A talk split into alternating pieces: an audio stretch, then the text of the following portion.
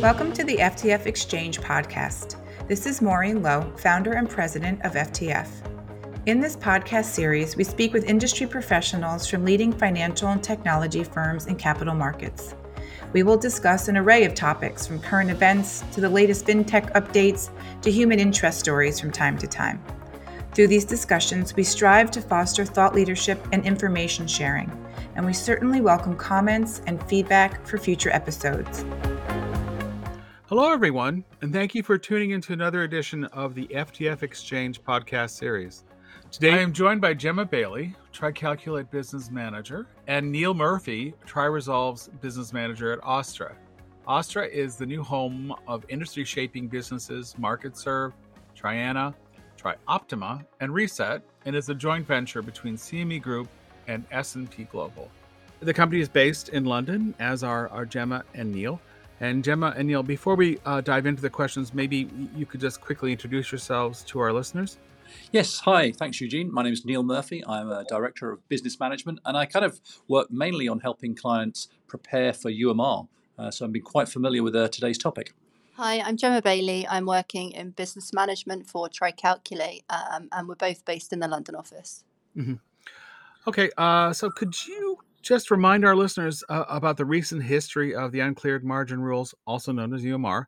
Why must firms stay on top of these reforms despite so many distractions? Yeah, thanks, Eugene. Uh, in brief, uh, UMR has its roots in, a global regulatory response to the financial crisis of 2008. And while that might seem a long time ago now, uh, we first saw the, the first draft or the first technical standards associated with UMR back in 2014. So this is something that the industry has been aware of, or perhaps should have been aware of for a long time. Uh, and given that the rules have such a broad impact, um, both in terms of geography and, and both the number and size of firms impacted, regulators have phased the rules in so as to effectively to soften the impact. Um, so to date, we've seen five prior phases of UMR since September 2016, uh, and on September the 1st, 2022, we'll see the sixth and, and final phase of the rules. But in terms of the general impact of the rules, what they do is they introduce a new requirement on firms to both calculate and exchange initial margin, or, or IM. And I think this is quite a significant impact since prior to UMR, firms have only been required to exchange variation margin, or VM, uh, bilaterally. So for many, this will be an entirely new area. Uh, there are other a small set of firms, uh, potentially hedge funds, who've exchanged IM previously with their dealers, uh, but that would have been on a one-way basis, posted to the dealer. And obviously, firms who have already engaged in, in clearing, um, they would also be familiar with initial margin. Mm-hmm. But in contrast to the clearing model, Reg IM is, is, is different for one key aspect. Um, the calculation and the exchange of IM is on a gross basis. So firms who are in scope will be expected to both post initial margin and also to receive initial margin. And I think this perhaps is probably a real key surprise for firms when they begin their IM journey, uh, as they're really not expecting that much of an operational impact. And if you think about that, what does that mean? Well, it means you go from one VM margin call today to potentially three margin calls uh, with those two additional IM calls uh, each day. Mm-hmm. Um, and I think mm-hmm. probably the other key distinction of, of the rules is that firms are, will be required to segregate any collateral exchanged under UMR, either at a third party custodian or a tri party. Um, so, this really is something that increases the complexity of UMR for firms and, and just you know adds to the learning curve uh, as they begin their compliance journey. Okay. Uh, and Gemma, I was wondering if you wanted to say anything. Yeah, just on top of that, the the SIMM model um, is tested and monitored by the ISDA SIMM Governance Committee and mm-hmm. updated mm-hmm. every year. So it's not just a matter of uh, implementing the SIMM model, going live, calculating IM. You need to keep on top of any changes in in the model, and uh, that's something that mm-hmm. a, a, vendor can help you with. Mm-hmm. And SIMM is widely used, as as you noted. Um, exactly. Many firms have been adjusting to the UMR requirements since uh, September 2016. In what ways, though, is uh, phase six different from the earlier phases? Sure. So, um, naturally, the firms are smaller. Um, we're often speaking to the same member of the team across different aspects of risk and capital. So, we may have a relationship with a project manager, for example, that has been in touch with us or has a relationship with us through portfolio reconciliation, but that person may also look across UMR, capital calculations, um, and other uh, projects within the within the institution. So, yeah, they're smaller in that respect.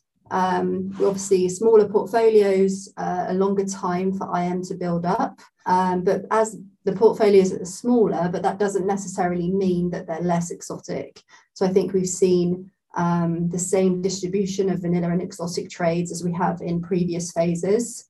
So yeah, that's true. Secondly, on phase six, they are of course the last phase. So they have the potential to fall out of scope altogether if they are able to successfully reduce their ANA below the threshold. So I feel that there's been a lot more focus on ANA with this phase um, in monitoring it and making sure that they're staying below if that's their, their st- strategy behind UMR. Um, so many more, much more focus on the calculation and monitoring and ANA in the lead up to the ANA calculation window this year, of course, but also in future years.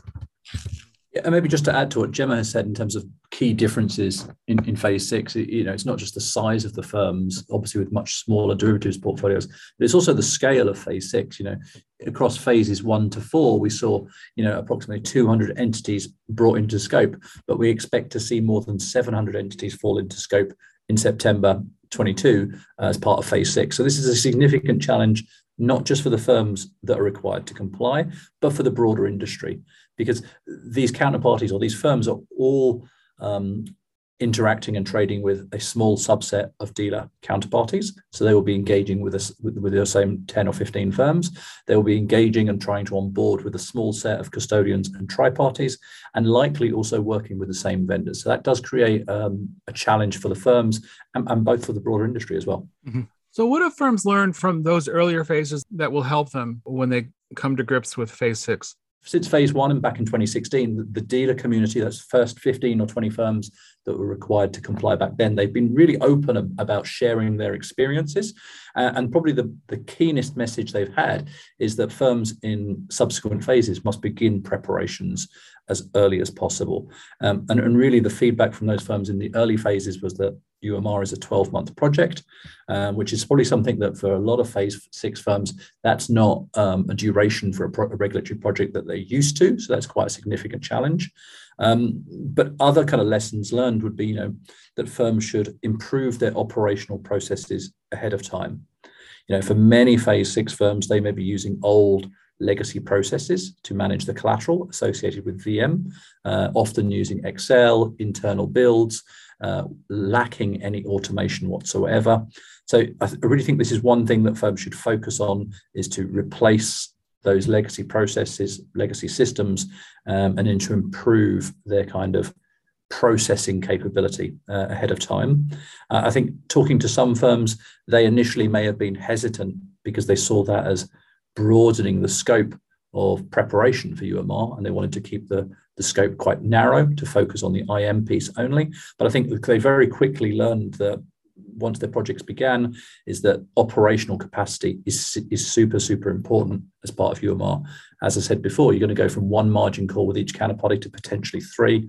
Um, so really operational capacity is significant. So improving processes is, is really essential. And, and it's not just a kind of, you know, imp- about improving systems for the sake of it. It's about Im- improving systems so that you gain automation.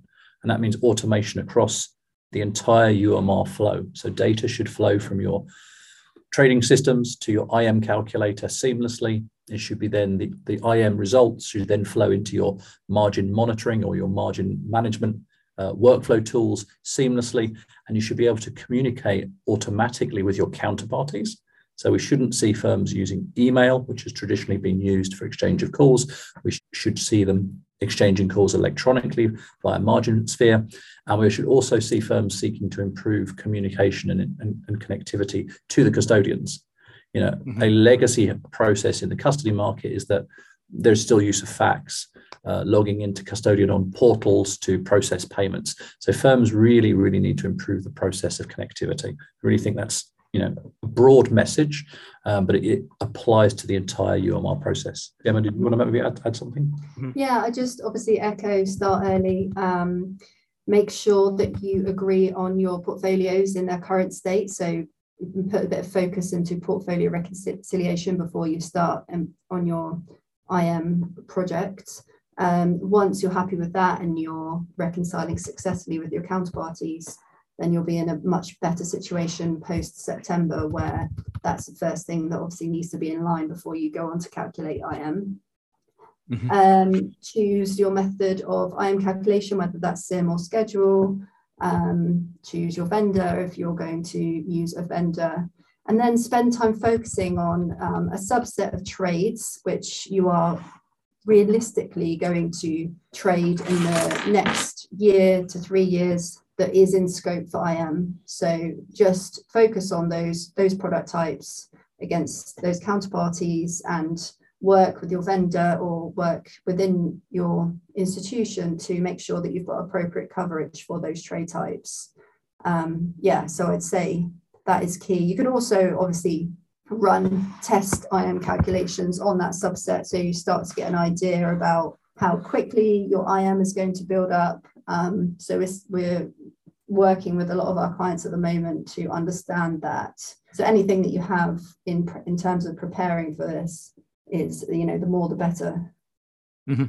And and people can't just hope that the the regulators change their minds and move the goalpost again because that that doesn't appear to be uh, a possibility. I think this late in the day, it, you know, it shouldn't be expected. You know, there was a delay mm-hmm.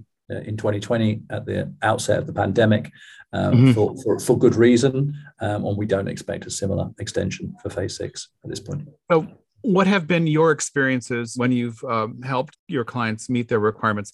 What remains the biggest challenge for them? Yeah, we've helped phase, firms since phase one. Uh, and for phase one and two firms, you know, they're large international dealer banks largely. They had their own complex risk systems, so they were able to kind of handle some of the calculation challenges um, associated with UMR, you know, calculating the IM, whether by SIMM or, or by schedule. Uh, and where some of them perhaps required assistance was more on the IM margin processing. Um, so that was maybe a focus for some of the early phases.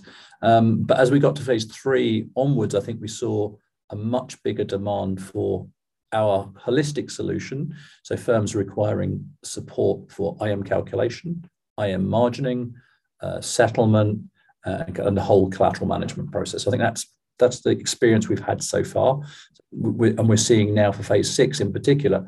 You know, firms really come to us and they really want to use our entire suite of UMR services.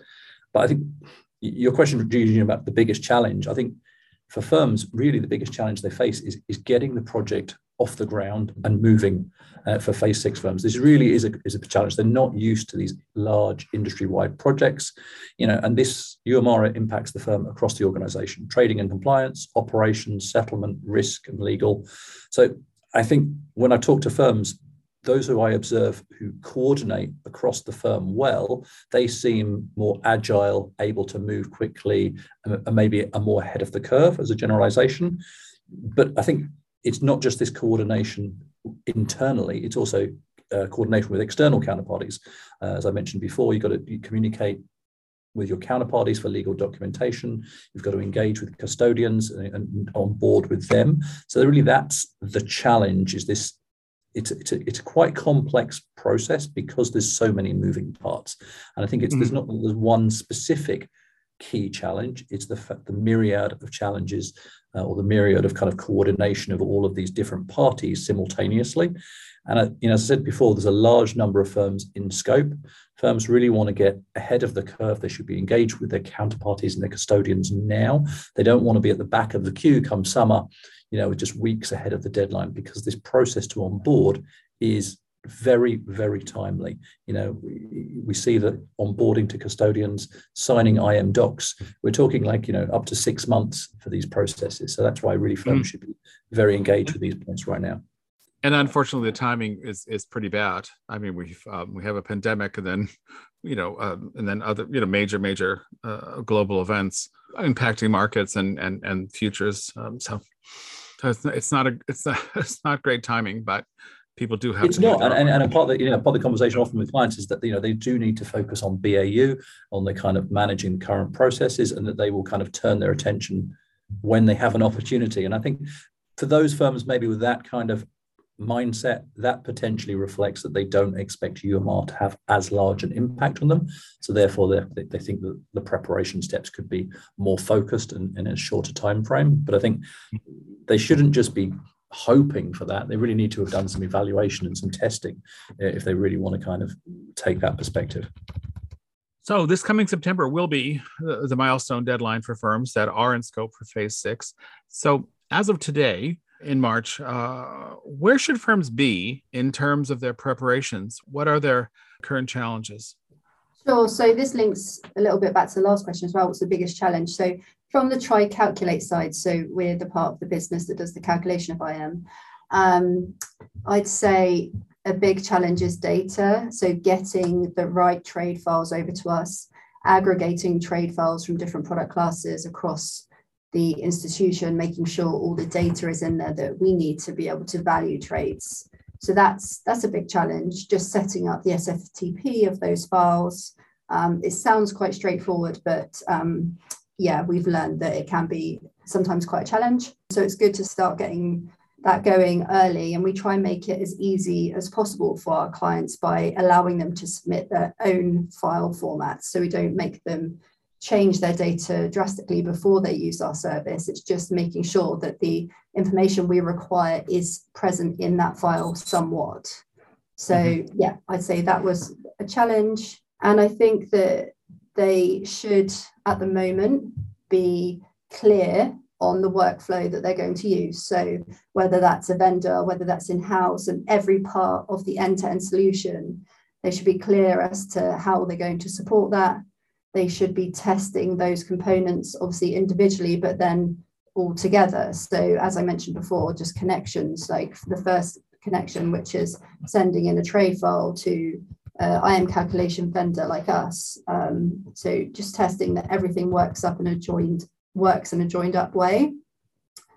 Um, also, I think that firms are managing conversations internally, uh, raising awareness of the fact that they're in phase six and that they need to start posting IM come September and working out how you know where the cost of IM will sit within the institution and how it will be allocated out and, and conversations like that that we are not obviously party to, but I, I would imagine that there's a lot of that going on in phase six institutions as well. So the IM cost or the IM calculation, the, the, the actual transfer of margin and uh, potential IM optimization. Might be too early to think about optimization right now for phase six, but I'd say it would definitely be something wise to think about either now or in the future. Mm-hmm. What steps can you suggest to firms that may need to avoid or delay their UMR phase six compliance at this point?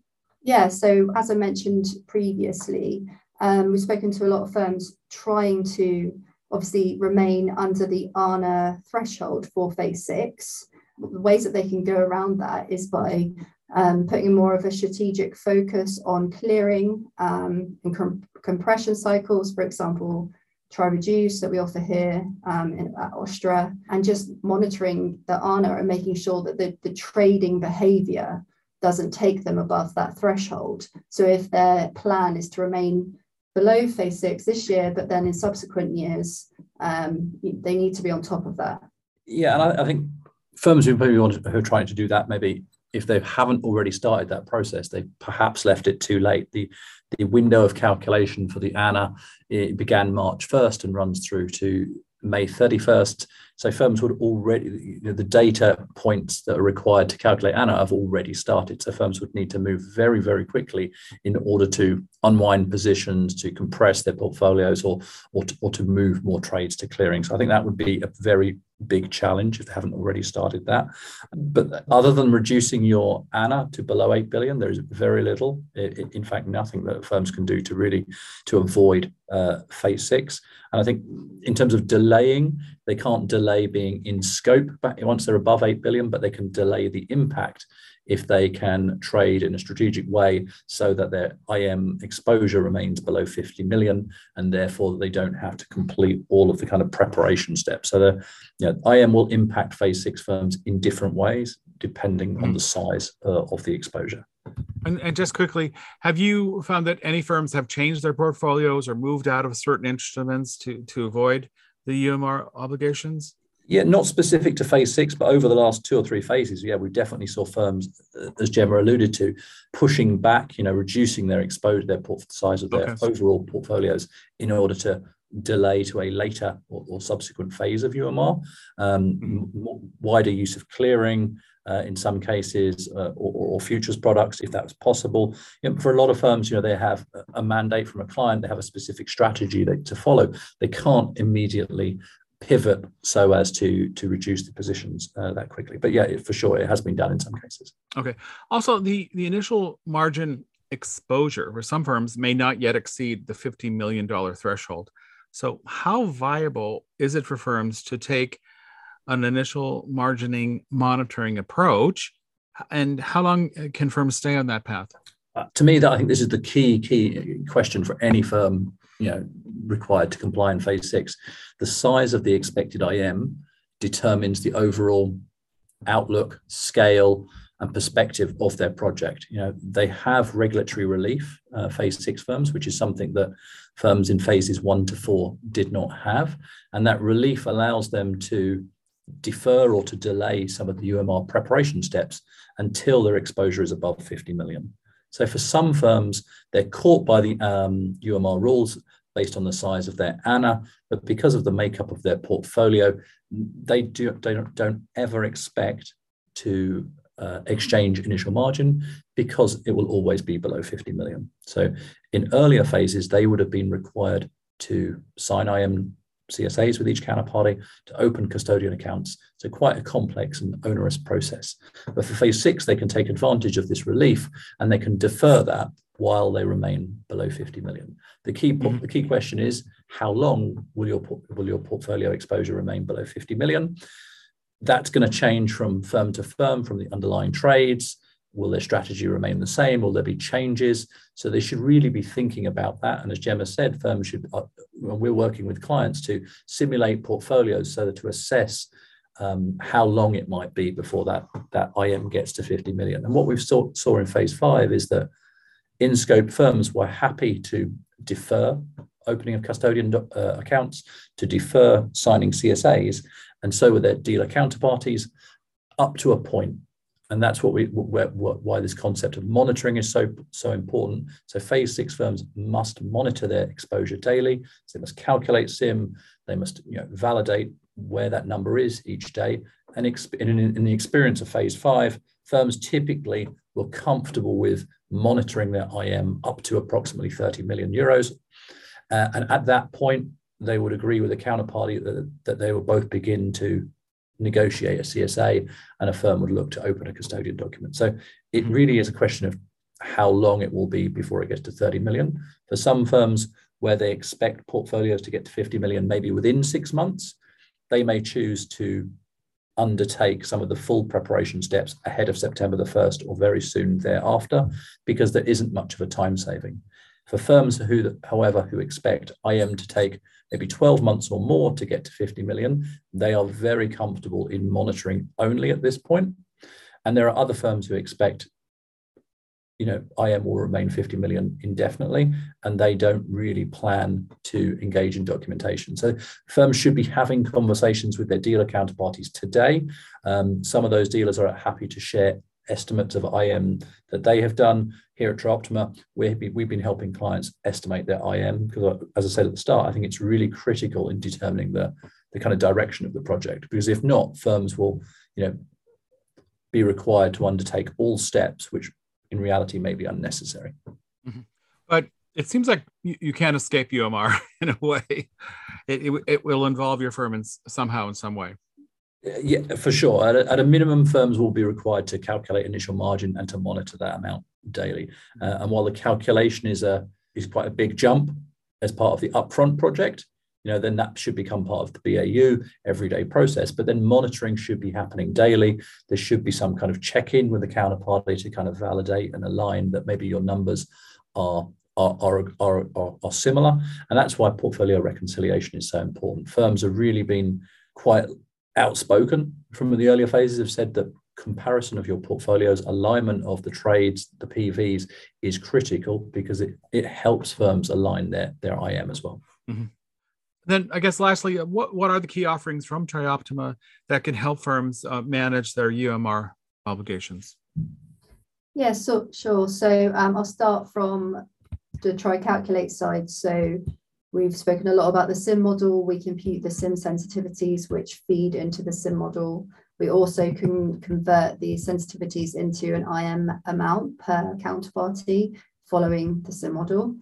Um, so that is the first step in the end-to-end solution. We can also offer calculations under the schedule or grid methods. Um, and then another thing from the TriCalculate side of things is we produce backtesting reports on SIMM. So backtesting allows our clients to prove the appropriateness of using SIMM on specifically on their portfolios. Um, so they are the three, I would say, key uh, pieces of functionality we have in TriCalculate related to UMR. And separately on in the TriResolve margin side, you know, we support the entire margin workflow for for IM and UMR, which means that we can calculate, store a, a client's IM documentation, we can calculate the initial margin call, we can communicate with their counterparties in real time via electronic message, moving them away from manual processing and email. Um, and we can even also interact and, and communicate with um, their preferred custodian or tri-party, which are, I mean, that's really important because by bringing together the margin call workflow and the settlement workflow, we we save time, we reduce uh, operational risk, and, and, and, it's really critical because the, the process of communicating with tri-parties is is a little bit more complex than than what firms have been used to. So really, that that's a, an important kind of element that maybe firms haven't considered um, as important up to this point or until they get really more engaged in their project. So combined, looking at TriCalculate, try resolve margin, then we're effectively looking at the end-to-end UMR process. But two critical components we can also support are, are, the, are the reconciliation, both of the portfolio using TriResolve, which you know the industry is, is widely using and is such a critical component of UMR, but also then we can help interact with the kind of industry standard SIMM sensitivity reconciliation service. So you know this is what's really nice about the TriOptima solution is that it's not a one size fits all clients are able to pick the services or the components that they need to complement um, their existing tools to enrich uh, their, their, their current tools and then to get the workflow that they really want to get. Uh, and, and, an important element that is that for some firms, they may be able to defer some elements because if they're monitoring today for the next six months, maybe they want to add other services, you know, associated with perhaps settlement in the future, and, and we allow them to do that easily. And just to, sorry, just to chip back in there, this is there's all of these uh, processes relate to the daily collateral workflow and the daily calculation of IM and movement of collateral, etc. Um, in TriCalculate, we also, which which may be looked at a future date or maybe now, we we have our XVA solution, and one of the XVAs we compute as MVA, which is the future cost of IM. So we've started to talk to clients about obviously not only calculating and monitoring their IM today, but simulating their portfolios forward and looking at expected IM costs. So I think that once we get through the first hurdle with phase six of the calculation of IM and the workflow and everything we've been talking about today, I think uh, as we've seen in previous phases, um, institutions will start to want to be more clever with their collateral, forward-looking, um, pre-deal checks and everything like that. So um, yeah, that's that's something further that we add related to IM with, within TriCalculate. Okay, great. Great. Thank you very much for your time today. Thanks very much, Eugene. Thank you. Well, we hope you enjoyed this episode of the FTF Exchange podcast. If you would like a turn in the hot seat, reach out to us at info at ftfnews.com and let us know what capital markets topics you'd like to discuss. Also, be sure to sign up to receive our email alert so you don't miss out on listening to future episodes. Just visit ftfnews.com and click the sign up link at the top of the page. Thanks again for listening to the FTF Exchange podcast.